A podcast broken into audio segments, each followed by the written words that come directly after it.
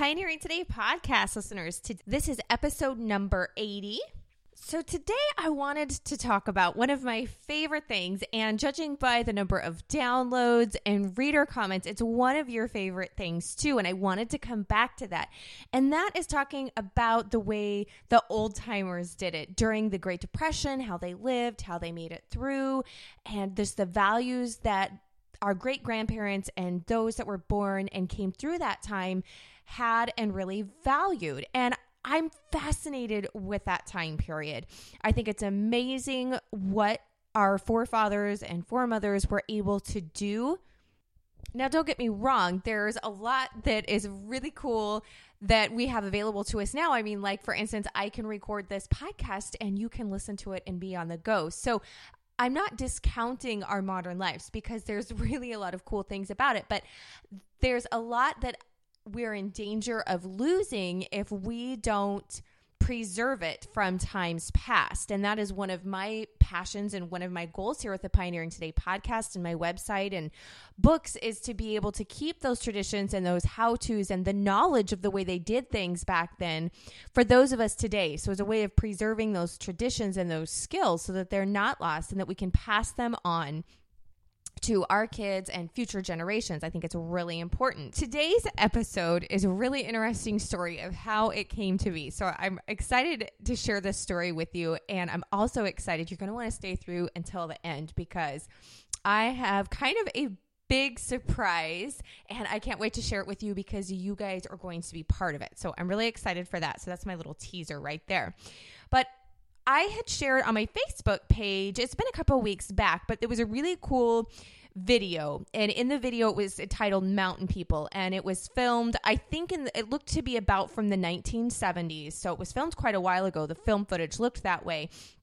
And it was a documentation of the elderly people in the appalachians so i'm assuming in the tennessee north carolina area, that area of the United States. And so it was interviews of about about four or five different people. It was a fairly short video. It was about seven minutes, but it was fascinating. It they were talking and it was really fun. I had typed out because of their accent some of the different words, and it was just kind of documenting their way of life. And like keep in mind, this was filmed in the 1970s, and they were saying how you know how fast paced the world is and how different it is, but how much that they cherished, and it was showing what they did then. So, you know, we have came forward so many years. I mean, we're so much more fast paced than they were. So it was a really interesting clip of a glimpse of looking back. And it was, there was so much interaction on the Facebook page with people talking about it and and how neat it was and how cool it was and to see and i thought that it was really interesting some of the things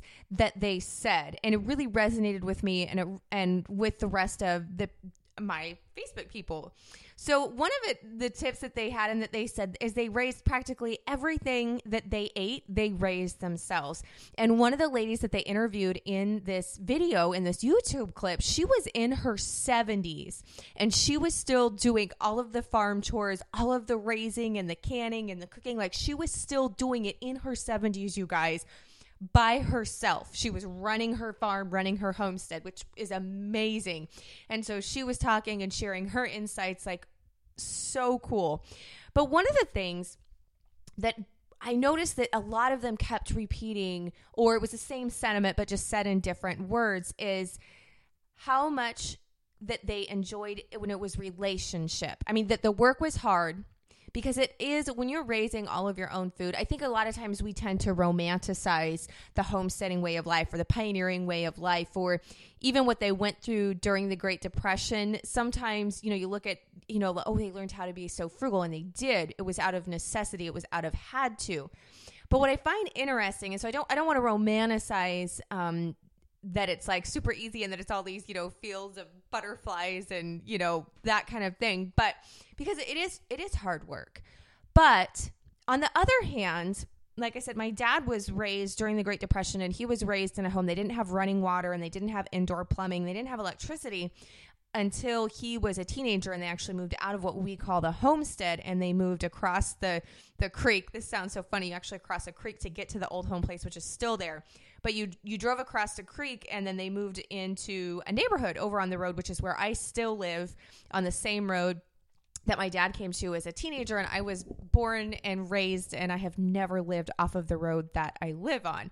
So anyway, so I have really deep roots here, but the people that have went through that, my dad's 78 and what I notice a lot that they say about those that went through the Great Depression or that have went through really hard times or have been truly self-sufficient as in they didn't have money um, either by circumstances or they didn't buy their food from the store by choice because they raised it all themselves is they don't talk about it as a bad thing. And the work is hard. I mean, there's no there's no denying that. There's no sugarcoating that. But they talk about it they wouldn't trade that time. They wouldn't trade them circumstances and they wouldn't trade that work and the value that they get and the satisfaction that they get of putting the work in and growing it themselves. They wouldn't trade that. And I find that very, very interesting. And I think it's pretty amazing.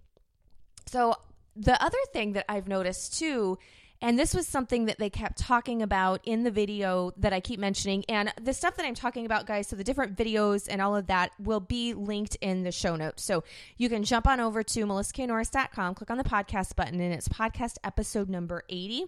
So there will be all of the links to these different videos and then the Facebook conversation that was going back and forth, which is really cool. I will link to all of that for you. So you're going to want to make sure and grab those links and watch them because it's pretty cool. So the other thing that they were really talking about a lot was the relationships. How you know they had the elderly generation in this video and like i said at that point they were mainly in their probably 70s and 60s most of the folks that they were interviewing at this time. And then they also were interviewing their grandkids. So they had you know kids that were like in probably about six or seven and then in their teenage years and they were talking to them and getting their perspective on their grandparents and the grandparents were talking and what i really loved to hear and it was talking about is relationships the relationships between people and when you grow your own food as a family or you do these self-sufficient type things whether it's just raising a garden or going to a farmer's market and purchasing fresh produce and coming home and canning it and preserving it yourself you know, raising your own livestock, however you're working that into your family where you're at, the homesteading type way of life and self sufficiency, when you do it together as a family, it creates a bond. And I noticed that this weekend. We went out as a family. We don't have sugar maples here where we live in the Pacific Northwest, but we have regular maple trees. And so at the time of this recording of this podcast, it is in February. So we are doing the very first year that we've ever tapped trees so we've tapped uh, the, our maple trees to try and get some syrup. So I'm really excited. I love to learn and do new things, new self sufficiency things. And we went out as a family to tap the trees. So we were all out in the woods, and my kids were climbing up in the different maple trees and, you know, and handing us things as we were, you know, drilling and tapping and had the hoses and the jugs and all of that stuff. And we were out there for probably about a half an hour, all said total. We just put six taps in to some of the trees. But we did it as a family and it was a great excursion and we were talking about you know why this tree why you tap this kind of tree and why we're doing it this time of year and you know what the sap is and how you get it out and how you turn it into syrup. So it was like this a, a whole like little mini homeschooling lesson even though i don't actually homeschool my kids are in public school right now. But it brought us together as a family. And yes, we were out there working, you know, we were doing it and stuff, but there is something about doing this stuff together as a family, and you do not get that when you purchase it off the grocery store shelf. So, I know if you're listening to this that you're like me and you want to bring more of that into your family and about the relationships and that's really you know what it boils down to it is what they were talking about is the relationships and passing these skills on to the younger generation. And i just resonated with me. And i'm like oh my goodness yes this is it. So i wanted to share with you a couple more things. So in this first video that i'm talking about the mountain people video it there was a clip and there was an older gal and she was going through it was so cool you guys. So she's going through her root cellar and its shelves just lined with home canned goods which y'all know I love mason jars and canning. Like, oh my goodness, that's my thing.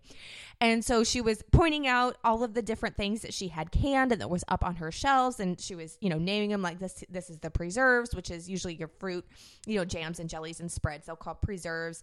She showed her canned beets, her, you know, home canned green beans, and she's home canned sauerkraut So she's mentioning all these things by name. And keep in mind, she has a southern accent, but they had typed in, and so you could read the captions on most of the things that they were saying. So she points to a couple of jars, and this is where great debate like exploded on the post. So much fun. So she points to one jar and she says, This is my crepe, C R E P. Then she points to another jar and she says, This is my kraut, which is sauerkraut and looked like sauerkraut. And then she points to another jar and she says, This is my tomato crepe. Again, that C R E P. So there's huge debate saying, no, she's really saying kraut for all of it, and we just are misinterpreting her accent, and somebody typed it wrong. And then we're all doing this Google searching. So I, I want, if you want it for some fun, search what is tomato crepe. So this video has had a lot of views, and a lot of people want to know what is crepe. So when we, I did a Google search, and a couple other gals on there were doing Google searches, and we could find forums where people had asked, "Does anybody know what tomato crepe is, or what is crepe from this video?" But there was no answers. So I'm like, you know, in today's day and age, you know, hmm, can't find it on Google. Isn't that kind of funny? So it was really like bugging me because I am very inquisitive and I like to know things. And I'm like, what is that? And I just there. So there's this danger, you know, of things being lost.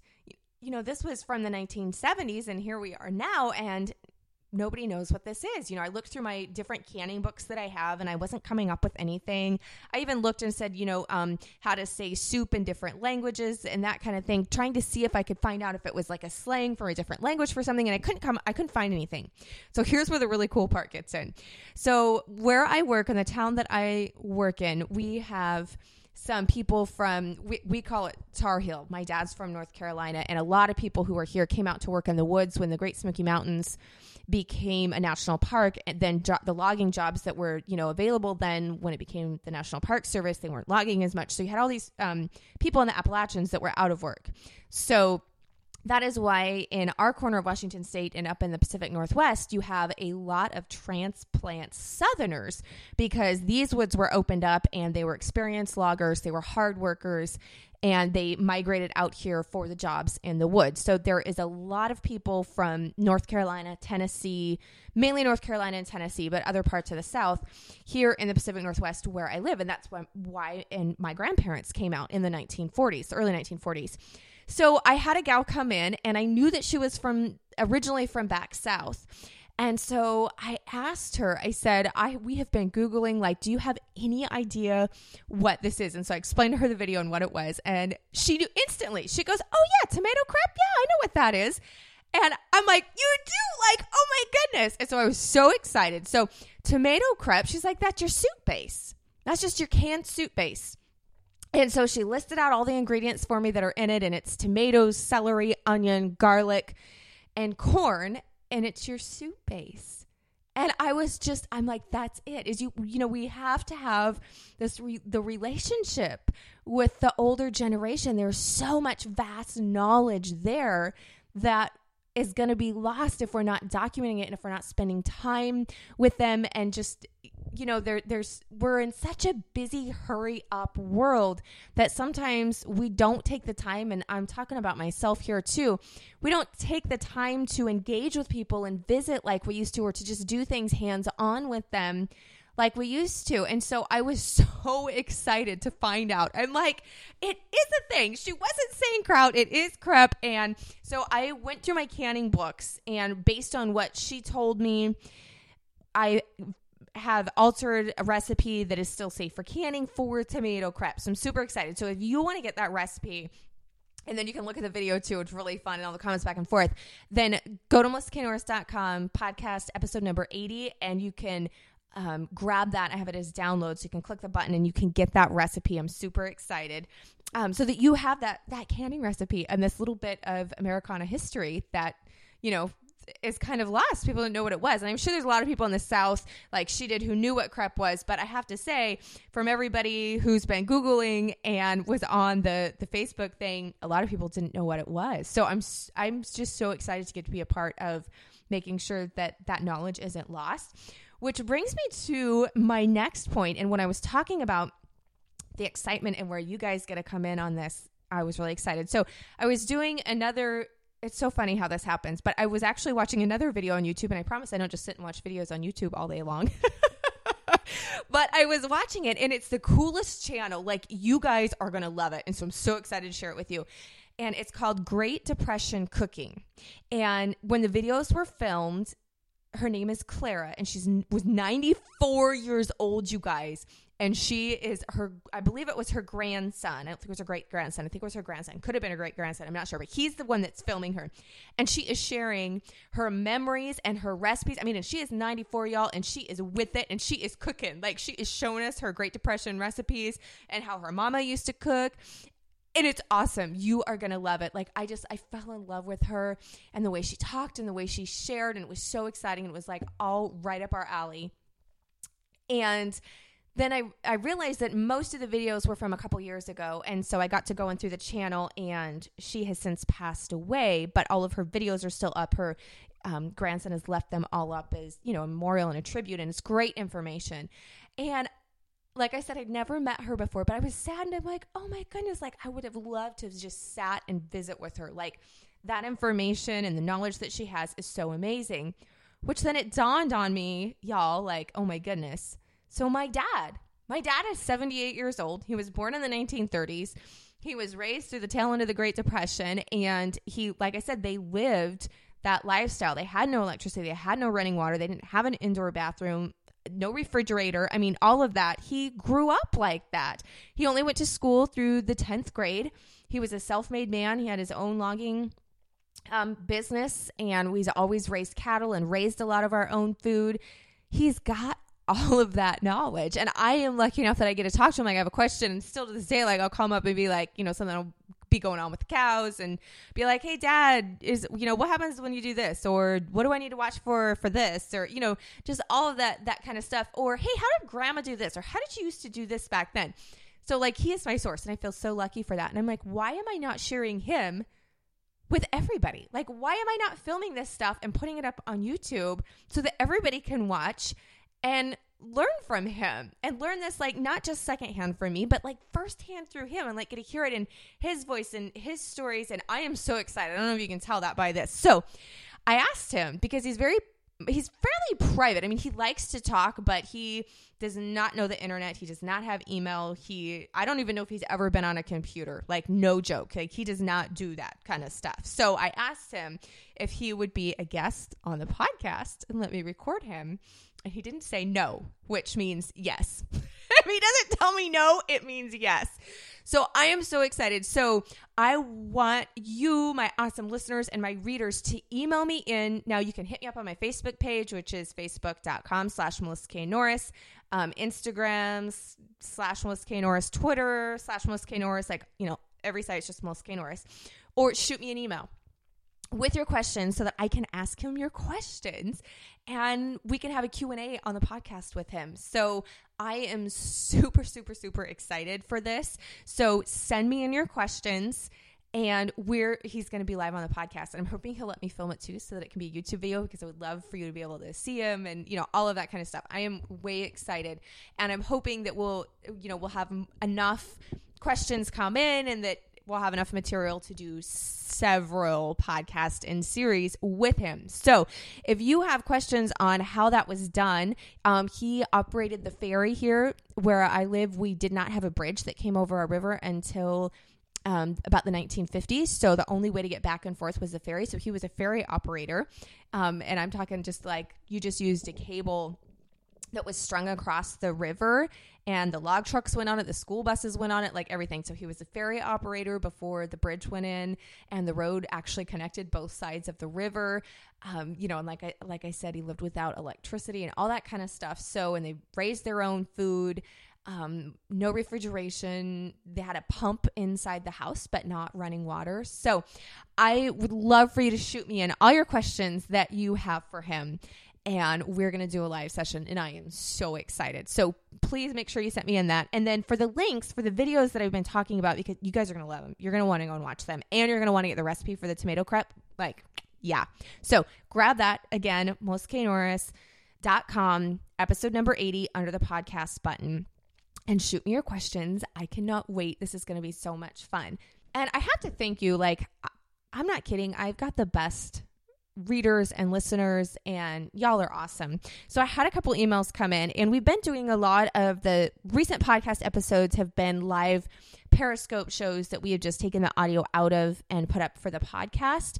Part of the reason for that is because it is fun to do a live show, and then I can take that, and part of it's a time thing, so it's kind of like doing two things at once, so I can get the the podcast episode um, as well as doing the live video and interacting with people. So if you've not um, on Periscope, if you're not following me, we usually do a show Monday through Friday, like five days a week, um, at Melissa K. Norris. You know, that's kind of my thing everywhere. So you can follow us there. But I had some readers email me, and I'm so thankful. Like, I am one of, like, I love it when you guys send me suggestions and you're like, okay, I love that you're doing this. Don't like that you're doing that. Like, I love the feedback. Like, really, truly helps me. So thank you.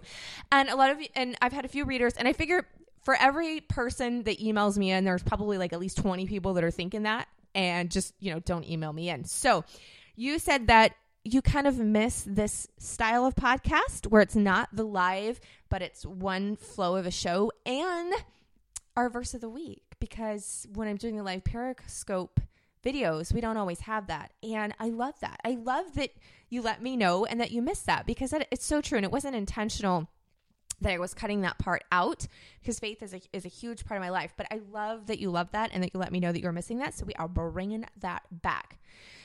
So this, I thought that this verse was so fitting when talking about the way, you know, the world is changing and preserving the things that were and, and focusing on not just being busy and everything, but focusing on relationships and working with one another. And so I want to share this is the verse from Romans 12 2. And this translation is actually the amplified version. So I n- have an NIV, which is New International Version Bible, and then I got the amplified version. I like to have different translations um, to kind of compare the different wordings and, and all of that kind of stuff. So this is from the amplified version. And Romans 12 2 says, Do not be conformed to this world, this age fashioned after and adapted to its external, superficial customs.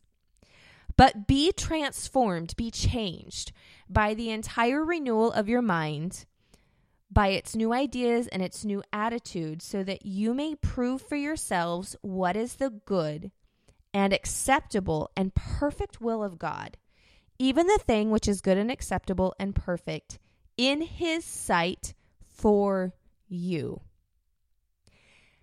And I think that that's why so many of us really like to look back at the way things used to be. Now, I don't know about you guys, but for me, when I look at the way that the world is going, first of all, God is still in control. He is still on the throne. So I try not to get too caught up in all of the bad stuff that we tend to see on the news and tends to get talked about as much.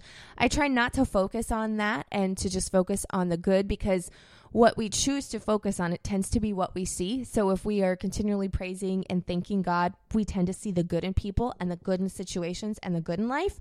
But when we complain and we focus on the negative, then that becomes where our focus is and then that's what we see. So I do I try to just look for the good you know, look for his hand and everything is the way that I try to do things. But if we look at the way that the the world and I say this is kind of like, you know, modern society, I know that it's not you can't ever, you know, brush and say everybody. So that's not what I'm saying, but when we look at modern society, we are going down a path that's pretty opposite from what the Bible teaches. And that's what I follow is the Bible, the Holy Bible. So that that's where my faith comes from and that's where I take everything that back to scripture because that's what we have to do for ourselves. You know, we can listen to pastors and preachers and all of that, and I think that that's great.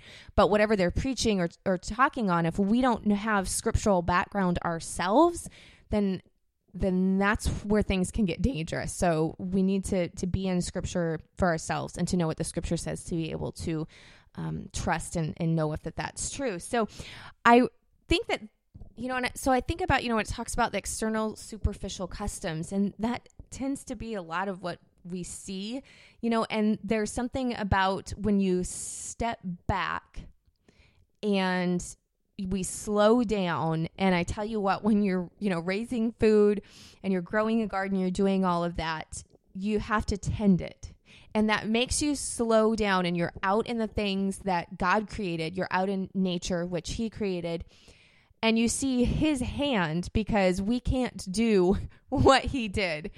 And so you watch, you know, the seed that you plant in the ground and you watch it grow and you have to weed it and you have to tend it and then you watch it fruit and you watch its harvest. And then suddenly all those parables in the Bible they take on a whole new meaning and a whole new depth because you see when you've got your grapevines we have grapevines and when you have your fruit trees you they it just brings it to a whole new level because you know what happens when you have to prune. Like you know the benefit that it does to the plant and then you, when you see that and you see that true you know that metaphor in a physical sense and then you start to see it in your own life and you get these revelations it's just really amazing. And so there's something about the homesteading way of life that I see a lot of correlation and I see God's hand in a lot more when I'm doing that than necessarily when I'm, and not that God can't be anywhere and can't use any situation to talk to us because He's always with us. That's not what I'm saying.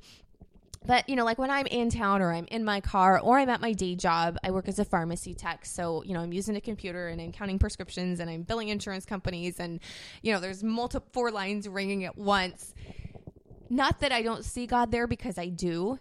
And, you know, I see him in people and interactions with people and, you know, you feel his presence, but it's very different. I feel him stronger when I'm out in nature and, you know, dealing with the, the livestock and our animals and stuff. And, you know, then the verses of the shepherd and, and how we care for them and how he cares for us. So, I just want to give you that verse and just remind you to just keep your focus on God and to not let everything that's going on in the headlines and the news and the world and all that, don't let that have a hold on you. Just remember that He is still on the throne and that He still has a plan for you and just to trust Him and have faith in Him no matter what situation that you're facing in right now. He's got you. So thank you so much for listening and be sure and tune in next week and I will have my dad on the podcast. I'm super excited for that. Thank you guys and have a great day. Today's podcast is brought to you by the Made from Scratch Life Simple Ways to Create a Natural Home, which is my brand new book. Just a few words from the reviews on the book is great inspiration to make changes to a more homemade life. This is a great book filled with things you could do to get started on a more self sustainable journey without being overwhelming. You can get your copy plus bonuses. We love bonuses, right? Go and check out the awesome bonuses at madefromscratchlife.com, available wherever books are sold.